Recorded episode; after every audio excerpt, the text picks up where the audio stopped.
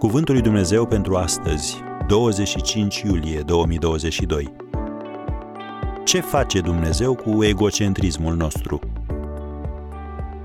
Cei ce sunt ai lui Hristos Iisus și-au răstignit firea pământească împreună cu patimile și poftele ei. Galaten 5, versetul 24.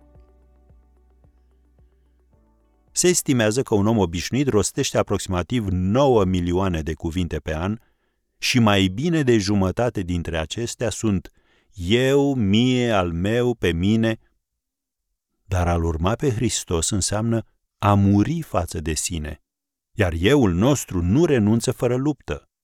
De aceea Apostolul Pavel a scris cei ce sunt ai lui Hristos Isus și-au răstignit firea pământească împreună cu patimile și poftele ei. Interesul propriu nu se retrage pur și simplu și moare. El trebuie ucis.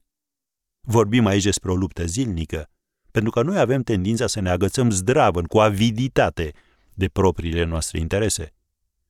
Domnul Isus le-a spus ucenicilor săi, în Matei 20, versetul 27, oricare va vrea să fie cel din tâi între voi, să vă fie rob. În acele vremuri, robul era considerat cel mai de jos dintre slujitorii unei case. Asta înseamnă că ai fost chemat să sacrifici propriile interese pentru a-i sluji pe ceilalți. Și dacă trebuie, Dumnezeu îți va lăsa un semn ca să-ți aduci aminte ce a trebuit să facă pentru a ajunge la acele domenii în care ai fost încăpățânat și egoist.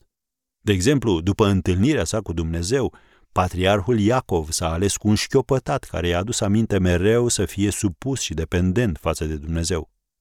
Iar Marele Apostol Pavel scria în 2 Corinteni 12, versetul 7, ca să nu mă umflu de mândrie din pricina strălucirii acestor descoperiri, mi-a fost pus un țepuș în carne, un sol al satanei, ca să mă pălmuiască și să mă împiedice să mă îngânf. Care este țepușul tău? Un obicei cu care te lupți? O teamă care te urmărește? O relație dificilă? Un deficit financiar? O suferință fizică? Te întrebi de ce Dumnezeu nu îl înlătură pur și simplu?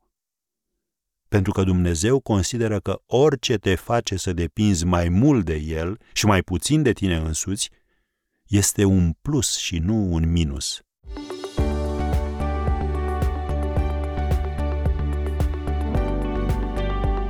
Ați ascultat Cuvântul lui Dumnezeu pentru astăzi, rubrica realizată în colaborare cu Fundația SER România.